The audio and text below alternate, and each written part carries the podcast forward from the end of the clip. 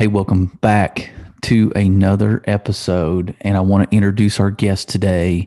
It's a has a very special place in my heart. This guest of ours, he's actually the pastor, the senior pastor of our church here in Conroe, Texas. His name is Alan Clayton. He has been a pastor for over 20 years, and he has had many ups and downs, uh, many struggles in personal life, professional life. Um, he has been very transparent and open with the congregation, with his circle um, of influence, just with the public in general, about how being a pastor is not always the perfect buffer to adversity. He very much understands the journey is real for everybody and God is no respecter of persons.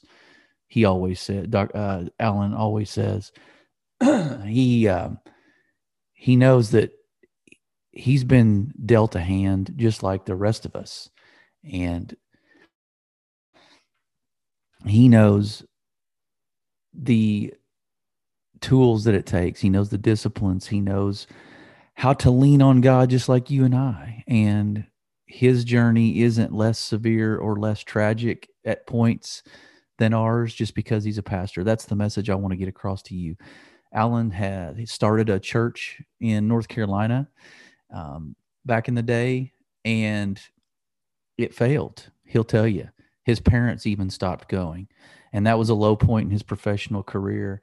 So we're going to hear about that. We're going to hear about his wife Joy, who was diagnosed with acute pancreatitis, and there was a season where it was very touch and go with her health. Uh, even just surviving was at times in question, and some of the severity of that illness really tested both of their faith and and tested their family. And so, it's not about pastors being invincible, pastors being uh, above having any sort of trial or tragedy. Um, and then his daughter went through a relational crisis where there was some very challenging points with her health, with her emotional and physical health, actually, and being a, a father through those times in an abusive relationship for your daughter has its share of challenges. And um, we all know where that can go. So I hope you enjoy this. Alan is, I consider, a really good friend, not only my pastor, but just a friend in Christ and a brother in Christ. And so I hope you enjoy this episode as we dig into Alan Clayton today. Welcome back, Alan Clayton, for uh, episode number two with you uh, this year. It's been an honor, man. Well, you know, it, it's it's all that money I got from episode number one that that that compelled me to come back for number two. So, Hey, you're you're just like Iron Man. You got to have a sequel. we might have four or five of these. so yeah, the demand is there, and and they're definitely uh, the world is uh, needing to hear about hope. And you know, today, you know, being that the the series is dark before dawn, man, I, I definitely want to. We might have to take the pastor hat off occasionally throughout this conversation, so people get can kind of get this you know i think they they feel like pastors are walking around in this bubble and and you're the first to to admit and and to disclose that that's a myth um, but but yes. you've had your share of challenges um, is suffice it to say so i want to touch a little bit on in the intro I, I mentioned you had a church that you planted and tried to start before you got before you started the Ark here right. and um, in north carolina in your hometown and then right. we know what happened there and then joy was very very sick deathly sick at, at one point and then your yeah. daughter went through some emotional um, and s- some abusive situations in a relationship that took you and your wife down a path that you never saw mm. coming so right. that's the dark those are a couple of the things uh, I, like i say the high points in the dark points um, right so can you give us just some challenges that you faced and if there were any common themes about yourself through those but take us through some of the church some of joy and then some of christina just kind of briefly. We uh we started we uh left uh, i had a good job. I was working um, in sales and uh, had a good job. I was actually calling on banks and savings and loans uh, back in the late 80s and we left that job and, and moved back to my hometown in, uh, in Greensboro, North Carolina, with, with the uh, plans to start a church. And uh, I, I, had sensed that God had called me to be a pastor. And what, what I didn't get right was the timing. And, uh, and an interesting thing, too, John, I never got good counsel from any, you know, mm. some, an idea like that. If you, you, you know, it can, it can warrant good counsel and, and some and some other voices coming in. And I never went and, and my pastor at the time, John Osteen, I never went and, and uh, talked to him. Just I just kind of blew out of town. And years later, he's told me, he said, Alan, if you'd have talked to me, I'd have tried to talk you out of it. And I'm like, and you should have talked me out of it. But we we went there and you know, I had a had just a sensing almost as soon as we showed up that it was a mistake. And um, we had we had really made a mistake. And so we launched the church. It was ill planned, ill conceived. It was just, it was textbook on how not to start a, a church. And we actually shut it down with, within a month. And that was a, the, the good news is, and I'd heard my pastor say, he said, if I miss God, I can crawfish out of anything. And so yeah. he talked about it. He could back up, you know, he could, he could back out of it. And that's what we did. We just, we recognized, hey, we, we missed it and we backed out. But then it took us a year and a half of being in that situation before we got back to Texas. And that yeah. was a hard year and a half. Yeah, I want to ask a question along the way too, as we kind of yeah. narrate oh, through oh, your journey. I definitely want to. Do you think that when people face that, did did that ever raise doubt about the calling that you thought you had on your life about being a pastor? I mean, or or did you just were you mature enough in that that point in your life where you were saying, okay, maybe it's just not the right time? Did you ever question the calling at all? Oh, oh yeah, I did. I, I really did. In fact, Joy had, had had bought a little Bible for me. It was a little leather New Testament, and she had Pastor Clayton engraved in the on the bottom of it, and I scratched out uh, everything but the R, and so it was R Clayton. My first name is Richard, uh-huh, uh-huh. so R Clayton R Clayton still worked for me, but I scratched out the the, the rest of it that said Pastor, and and for wow. a while there for a while there, I did give up on that on that mm-hmm. idea, and that that I that I had missed it. it but fortunately, not too long. I mean, I, I didn't I didn't stay. I, I, mean, I was I was probably clinically depressed for a while.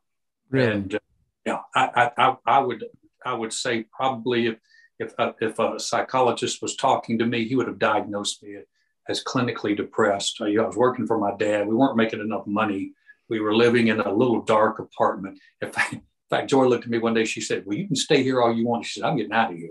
And she got her clothes on, went out and started meeting people in the uh, in the apartment complex and reaching out to them. But yeah, yeah, yeah it, it was a dark time, no doubt. Yeah, and and you mentioned that you kind of were in that valley. It wasn't a oh, it didn't work for a month, so let's pack our bags and start over and do this somewhere else, or or let's take right. off. Like you had to kind of marinate in that, which was a hard, I would imagine, just a real tough, which led to some of the probably emotional uh, struggles yep. that you had. Um, sure.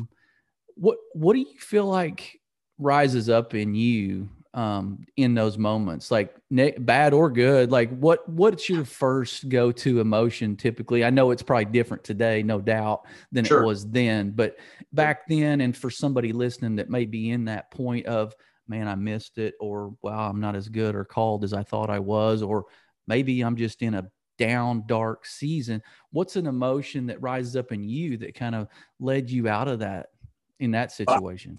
I, I think a lot of times people tend to be, I, I, find most people, especially if they come from any kind of achieving background, can tend to be hard on themselves. Mm-hmm.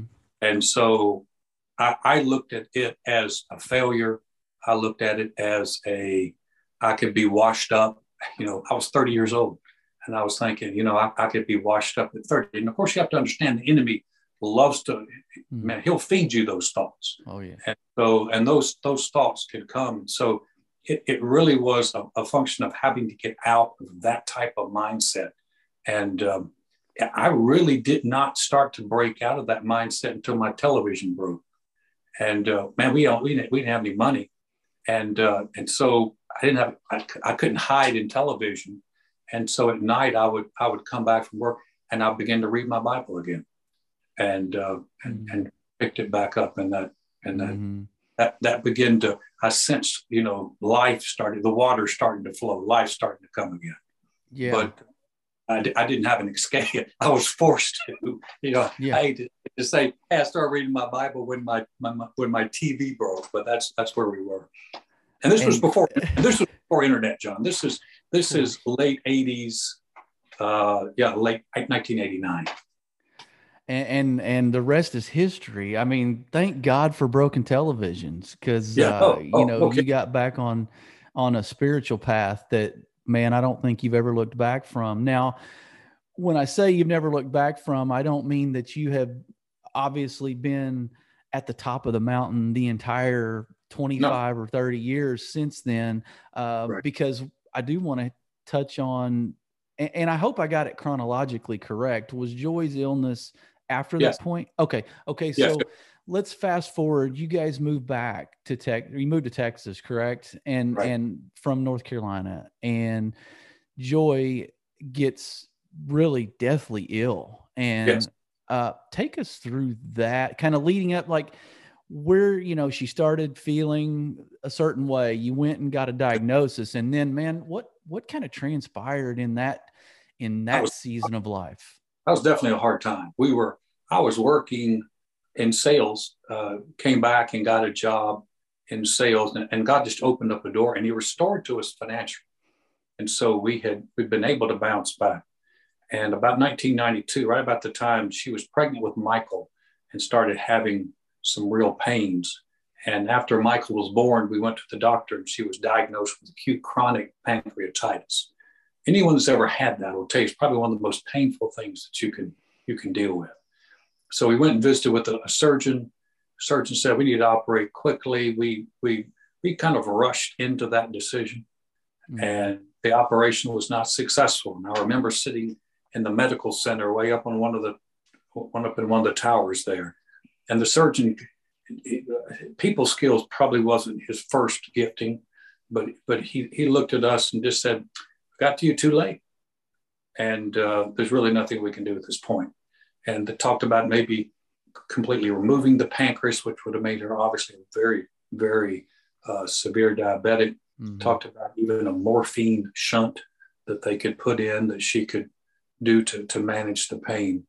And uh, I remember walking out of the surgeon's office and we didn't say a long ride down the elevator. We just didn't say much. We didn't say much on the way home. And uh, it, it was a it, it was a definitely a dark day. And um, because of the pain because of what she would endure and she would have these attacks that would just double her up. And uh, very very difficult time.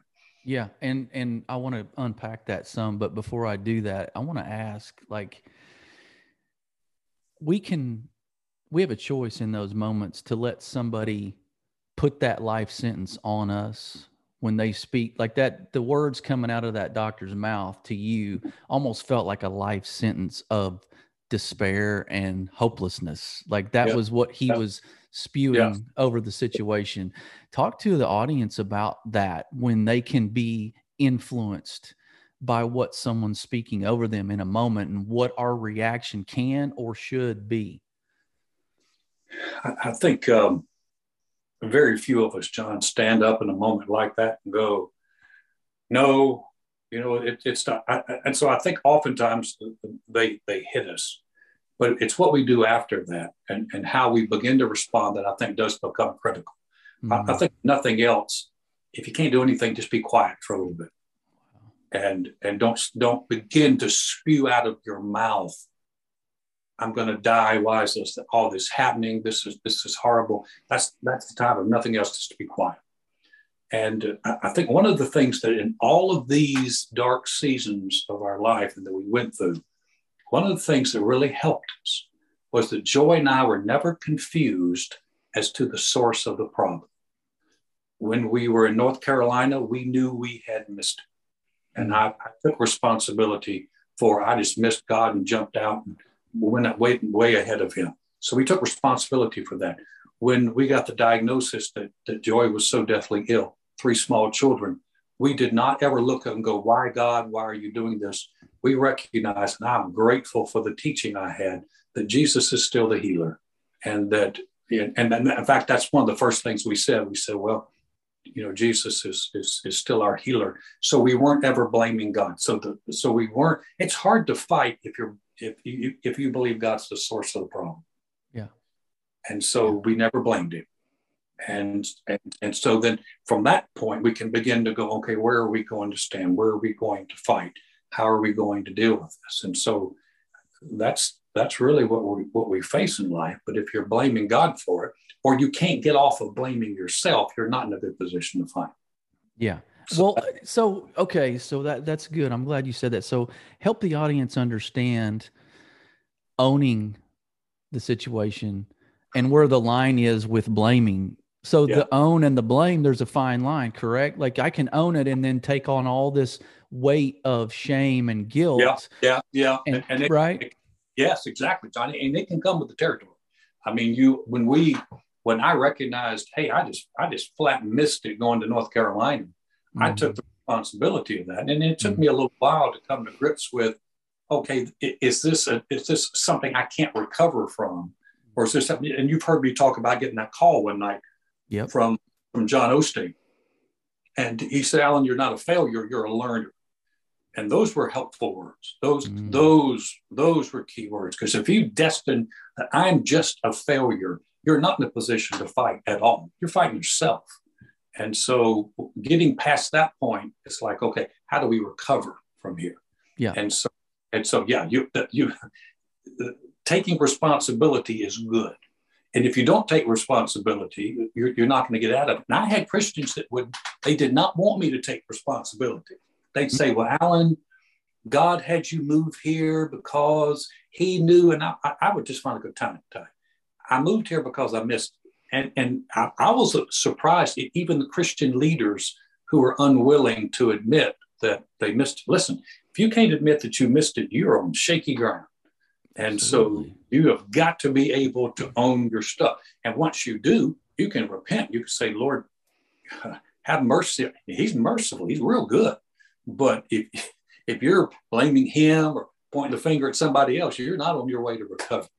Yeah, yeah. And I think the good takeaway for people the good news is not only can you own your failure you can own the redemption process no kidding. And, and, and so you you claim so like i'm i'm back to that i just picture this elevator ride after you get the news with the doctor you enjoy i'm sure the air couldn't have been thicker and the mm. the silence couldn't have been more deafening on that yeah. ride and and i'm thinking okay so you know we're we're not that this wasn't a failure but you you own the situation. So you you name it right? You got to identify it. This pain okay we're gonna yeah. we're gonna wrap wrap our arms around it right? We're not gonna deny it. We're not gonna right. pretend it's not there. We're not gonna blame you know? So how do you get because you're going through so take us a little bit through this journey of just how catastrophic some of this got with joy's illness because i i mean i, I remember the story a little bit. Um but but talk to the audience about some of the low points but just man what it stands out to me is how she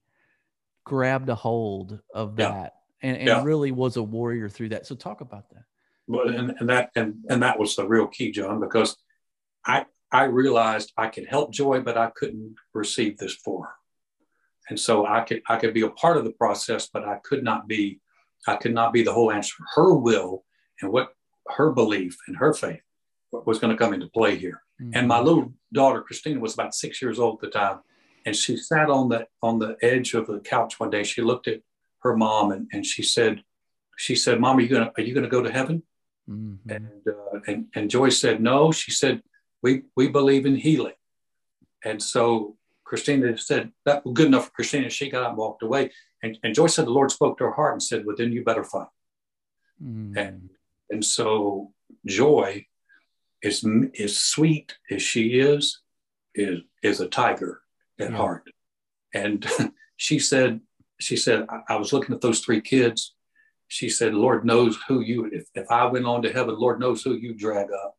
And so she, she, she, she, she, she said, she said, I need to stick around. I need to stick around for these kids' sake. And so her, her fighting was, was, de- if she hadn't have fought, I couldn't have done it. And so I, yeah. That- So how bad, how bad was the, the illness and, and how did, when did it turn a corner? she said that uh, the, the doctors told her that that any of these attacks that she would have these severe attacks that would just double her up Mm. and they said she said any one of the doctors told her said any one of these attacks could be potentially fatal if, if they just continue Oh, and so they they they had her on they had her on um, i don't even know if we, if we shared this john but she was they had her on um, hydrocodone or hydrocodone how do you pronounce it yeah. You're the best Hydrocodone. Yeah. hmm hydrocodone, had her on hydrocodone. And um, she said, actually, she said she got addicted to it. And she, she knew that she had to come off of it. And, uh, and she kicked it just, just cold turkey. But she said that she would walk around with, she always had like a, a pill in her pocket for when the pain would come so she could, so she could deal with it. And she said one, she, we, uh, there was a, um, a, a Bible school, Rhema Bible Training Center up in Oklahoma. They had something called healing class, Mm. and they really helped people focus on divine healing. And people would come from all over the world. Many of them with with just they're not recover. You know, you couldn't recover, incurable. Mm. The, the miracle testimonies they had coming out, they were amazing. And Joy went up there, and I we paid. I took care of the kids, and she went up there and stayed for a week. And uh, when she came back, she said, Alan, she said, I believe I received my healing. This is where I'm going to stand. And so that that became her stance. And boy, she locked in. She would get up in the morning. She would read. She would read her script. She she would make me help her get up. I hated to do it because she was in pain. I had to sometimes just rub her back so she could physically get up. hmm And and I'd say, "Oh, honey, don't you want to sleep?" And she said, "No, no." She said, "This is what strengthens me." And she recognized that she had to stay strong spiritually. And and and there's, there's scripture that said the strong spirit of a man will sustain him in bodily pain or sickness. Mm. And so she recognized it. she had to be strong. And so best thing I could do was simply help and and help her. And you'd ask Joy, how you doing? She said, I'm strong. And in fact, she she said that so much, people stopped asking her. They said, Well, I was going to ask you how you're feeling, but you're going to tell me I'm strong. And so she she she went through a period, and I'd say it was about two and a half, three years, where she began to progressively get better. And we started the church in June of 1996. She had her last attack in May of 1996. And we started the church and they stopped. They, My they goodness. but it was it was a a process. It wasn't an instant miracle. And that's when the hard part comes in. When it's not instant, is is when the fight. Well, that's what I mean. That's the microwave society we're in. Of course, that's uh, that's where people miss it, and that's where uh, ultimately I think people quit. And Yeah. you know, it would have been easier for her to kind of quit the process of of owning her healing and and claiming Yeah. it and grabbing onto Scripture and leaning into God. She could have just said, "Well, I tried." And and you know, it it sounds like to me, based on what the doctor said and just what these attacks and things, that maybe she wasn't on death's doorstep, but she was at the driveway, you know, ready to pull Oh, in at some oh, point. Totally, totally. It, it, it, it was it was a precarious situation. It, it wasn't. It, we weren't teetering on the edge. Yeah. But but buddy, we were close. And Yeah. and so it was it was enough to be alarming. Yeah. And, and you talk to to plenty of people uh, in the church that have physical illnesses or you know career is in shambles, finances, that kind of thing, marriage. Um, man, I are do you see a common denominator for people that struggle to get out of this pit? do. Like I, I I know that there are people that do, but I want to talk to somebody listening today who feels like they've done the right things. They've checked the right boxes. They've leaned into scripture, but like you said, it's not overnight. So they're in this place, this season of is it even worth it? Is it working? So, what common denominator within people and their character and their attributes do you see of the ones that do cross over into that that healing side or that victory that, side? That's a that's a great question, John. I, I I think a lot of times what I see is people are unsure about who what they're fighting, and so they're not mm-hmm. sure if the Lord put this on them or if so. Okay. If they come from from that kind of background, then it, that's that's going to be difficult. Yeah. Um, someone who is is pretty strong uh, in, in, their faith or, or, in what they believe, um, I, I, find there's a challenge of when they begin to put timelines on it. Mm.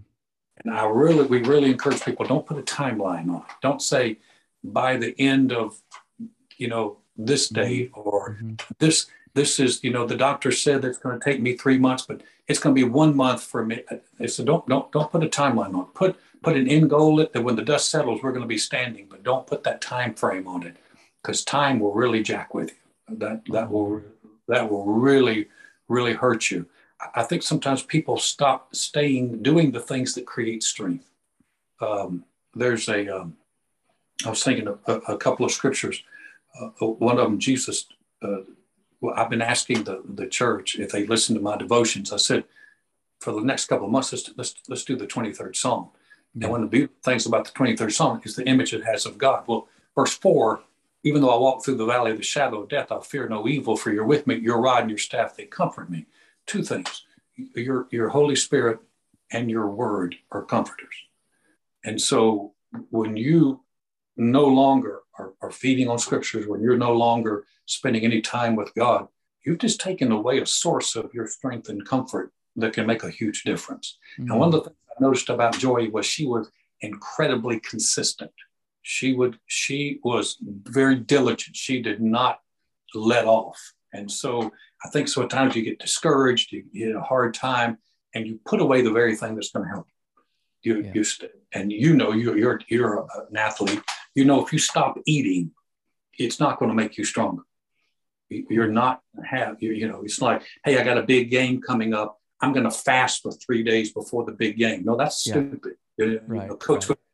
Coach would look at you and go that's that's stupid and yet people realize i'm facing challenges and they put their bible away and the mm. psalmist said this is my comfort in my affliction for your word has given me hope yeah and so well, you, you got to keep doing the things that produce strength. And so one of the, the common denominators is I find is people who just, they just stay, they stay in there. Absolutely. And they, and they don't, and they don't quit and they're diligent to keep doing, not just, not just say, Hey, I'm in the fight, but they're doing something to get stronger.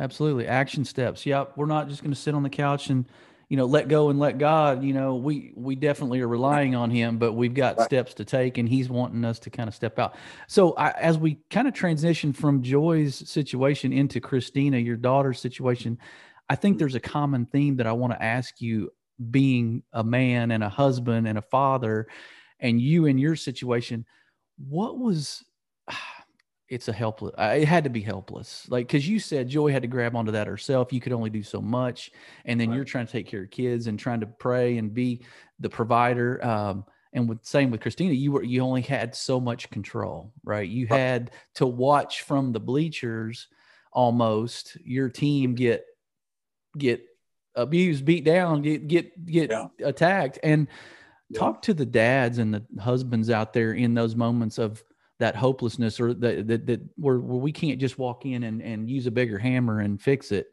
Uh, you know what what do you anything that you came uh, surprise you about yourself or anything that maybe uh, I don't I wouldn't say surprise you about God because I know you you just always knew that he would come through but what about yourself in those moments?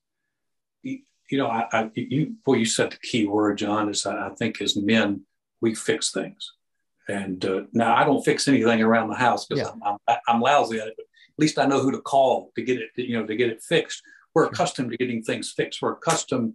In fact, I, I, marital strife comes when our wives tell us something, and we immediately tell them how to fix it, and they'll and they'll oftentimes look at us and go, I, I, don't, I don't want to hear how to fix it. I just want you to listen to me for you know for a bit. So we're fixers by nature.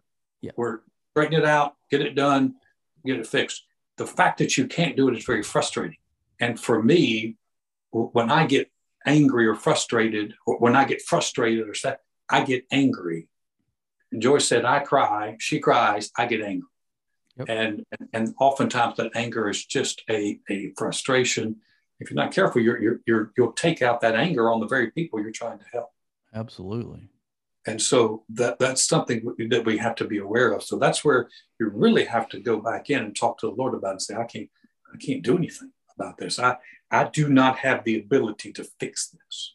And so I can pray and, and I can intercede and I can I can stand in there. I had, but I had two things going on. I had I had Christina dealing with, and she was coming out of an abusive situation uh, with a boyfriend that just had wrecked her, and I had Joy, who even though she fought through the sickness, this one hit her harder in mm. terms just getting to her heart. She and Christina very close, and there's the self blame, and there's all the all the you know why didn't we see this? Why didn't we do this? And and she really took it on hard. And um, one one night I was um, I had been reading during the day, and again we just we just stayed with our our, our relationship with the Lord and stay with our fellowship with the Lord.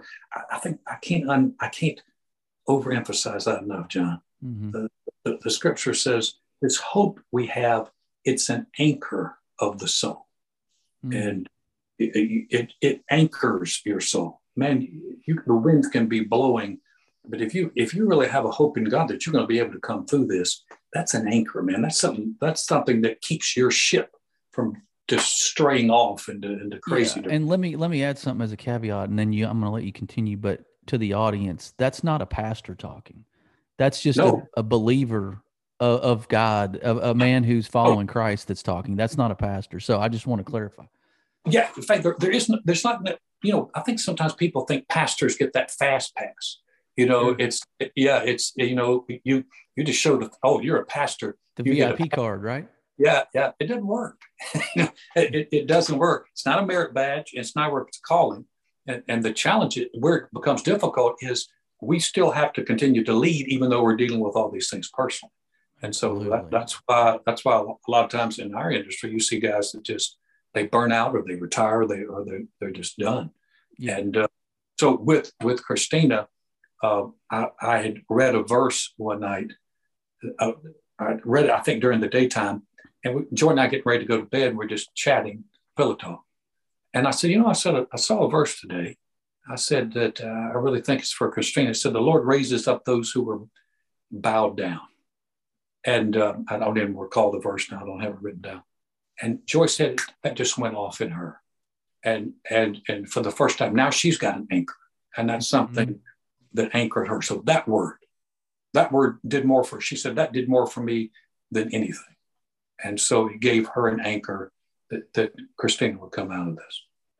And she did. So I, I think by as as husbands, just well, if we can stay sensitive to God, He can He can help us speak into that situation and speak life into that situation yeah. and speak speak we're coming through this yeah yeah and and i've had guests on during this series that have talked about some pretty dark stuff um and i know that you've mentioned this even from the pulpit uh, at times. So can you maybe for the audience give about a you know a 10,000 foot view of just Christina's journey through some of that hard time? Like what how it affected her and and her I guess depression possibly and and maybe some of the things that were manifesting through this time? And and kind of what you're you know from the from the the bleachers what what really stirred in you and and really what kept you from really reacting to your initial uh I don't know your dad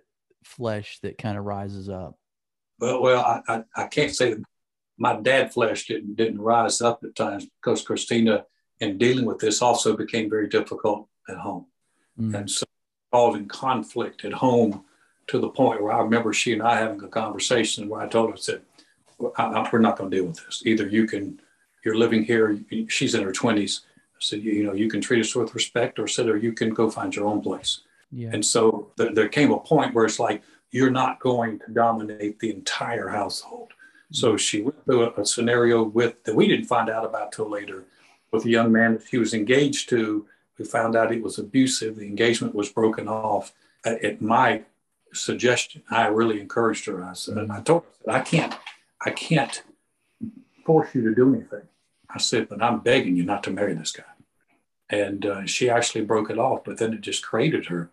And uh, man, she was, she she really went through some tough times, and uh, it was difficult. She, you know, she was taking meds to you know to deal with the with the, the with the depression, and uh, she, we had her going to a counselor, you know, a Christian counselor. Yeah, she will tell you. It's interesting. Um, I think the counselor looked at her one day and said, "Do you really want to be well?"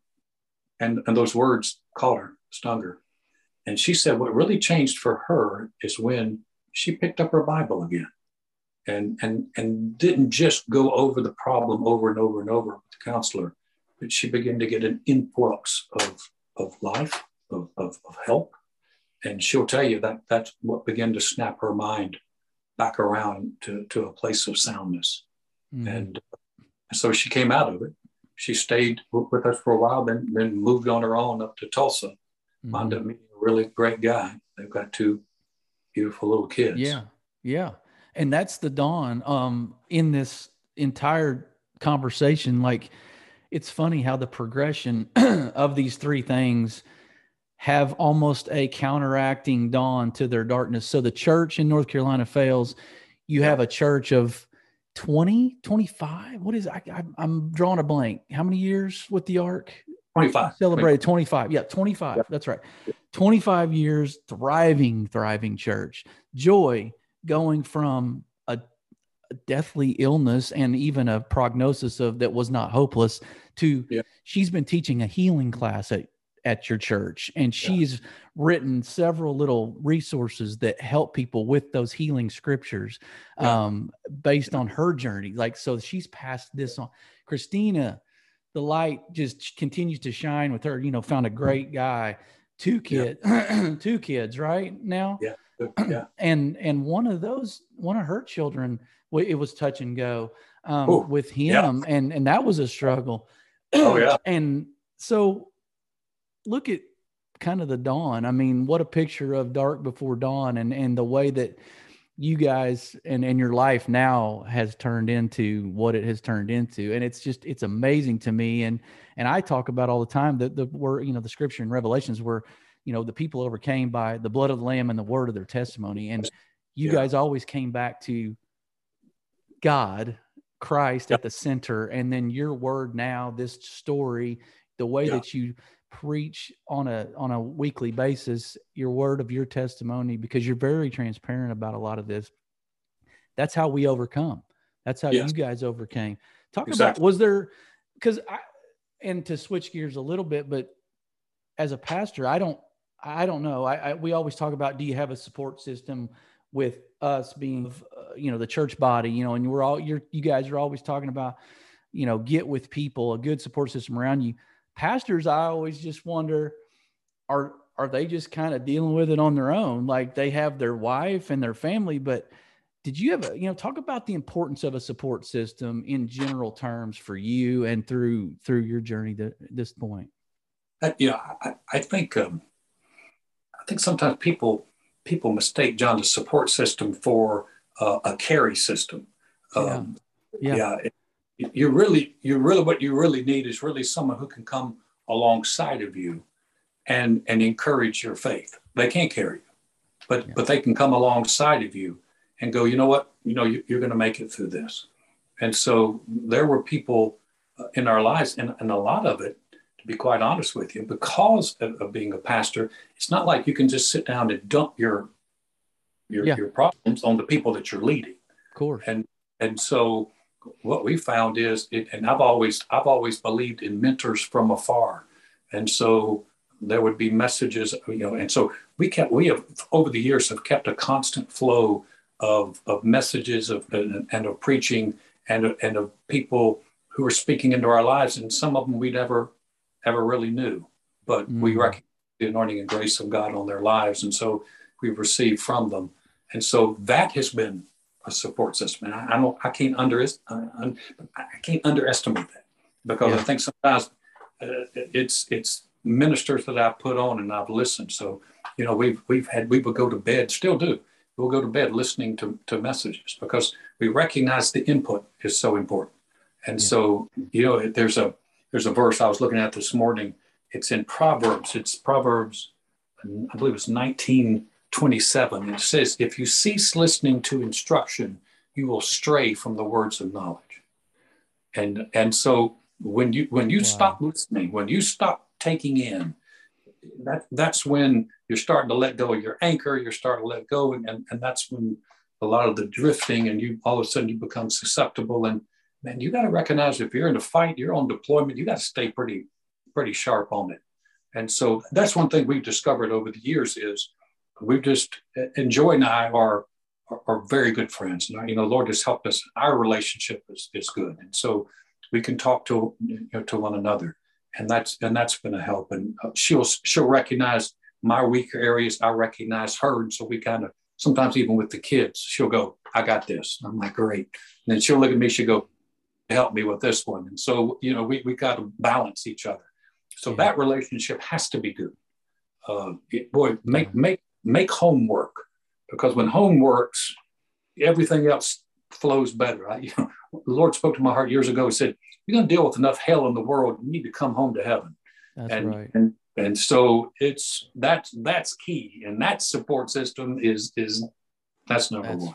that's real good. No, that's perfect, man. And and so, uh, you know, let's close this up and and put a bow on this by one one more uh, topic. I want to just ask your Okay. opinion on because, um, so as we're going through these seasons, as as people and and the darkness is inevitable, varying degrees of it, but it's inevitable along this whole path. Um, and, and I think in addition to just reinforcing the message to the audience that it's temporary, like no, this darkness isn't permanent. And I think if we get wrapped around the axle with that it's permanent, I think that can lead to a whole set of challenges. Uh, but right, but talk talk talk to them. So during some of these major um, low points throughout your life here, um, was there kind of a so talk to people about moments of clarity and peace and little small wins along the way because you know if you're in a marriage for instance and and there's strife and it's to a point of we don't know how if we're going to make it right. the the day that you don't argue and i'm just drawing a picture we Yeah. didn't argue today we didn't fight today that's a small win right so a moment of clarity and peace and direction talk about some of the importance of that and what what your advice is to some people about small victories You know, I, I think one of the one of the things that we tend to focus on. I read a quote the other day that I, I thought had a lot of truth in it. It said that the difference between being miserable and happy is what we put attention on. Mm, And and so if, you only put your attention on what you don't have and what you can't do and what you don't know, you're not going to be you're not going to be happy. mhm, But if you you're going to be miserable. But if you put your attention on some of the good things that are happening and some of the and, and some of the wins, I, I like what you said, the, the, small wins. And uh, Joy and I used to think if we fought only once a day, it was a, it was a good day. And and that was when we first got married, almost 40 years ago. Now, if we have if we have an argument in a month, it's unusual. Mhm. and and so and, we, and we're like oh we don't usually do this. And we'll we'll we'll quickly quickly adjust. We didn't start there. That's that's how how we how we're getting. And so that's a that's a process. I, I think one of the things i would just caution everyone is watch your words. Mm, watch, watch your words. The words that come out of your mouth. Proverbs says death and life are in the power of the tongue and one of the things that Joy and I learned early on, and I think it's it's it's helped us so much, is we did not speak divorce, we did not speak death, we did not speak failure, we did not speak we're going under. We we just kept quiet in those in those areas until we could say something good. mm, There's the principle of, of Jericho. Remember when, when in Jericho they had to march around the walls of Jericho? mhm, yeah Josh, Joshua told him, he said, I don't want you to say a word. He said, We're going to march, you're going to be quiet. They did that for they did that for six days with nothing happening. Seven day, they walked seven times. You know the tendency would have been this guy's lost his mind and, and we're Yeah. marching. he said, You don't say a word until we blow the trumpets and you shout. And so I, I think if, if folks can learn just to, to nothing else, stay quiet until you can say something good, until you say something that has some victory in it, until you can say something that's got a little bit of shout to it, uh, you're, you're going to be better off. Just, just if you can watch your words, yeah. it, it, it, can, it can solve a multitude of, of things. Oh yeah. And, and, and awesome that we waited for the last minute of this interview for you to speak directly to me. I appreciate that. That that word was exactly.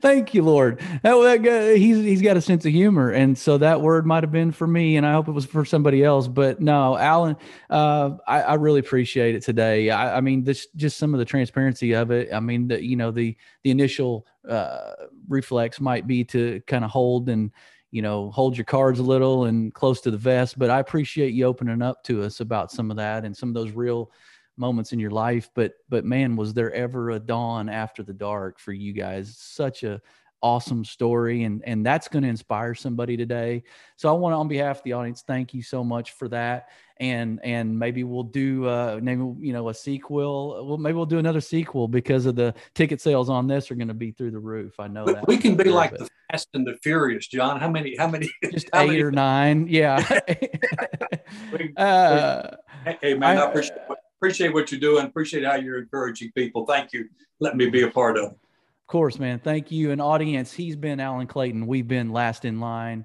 Be blessed.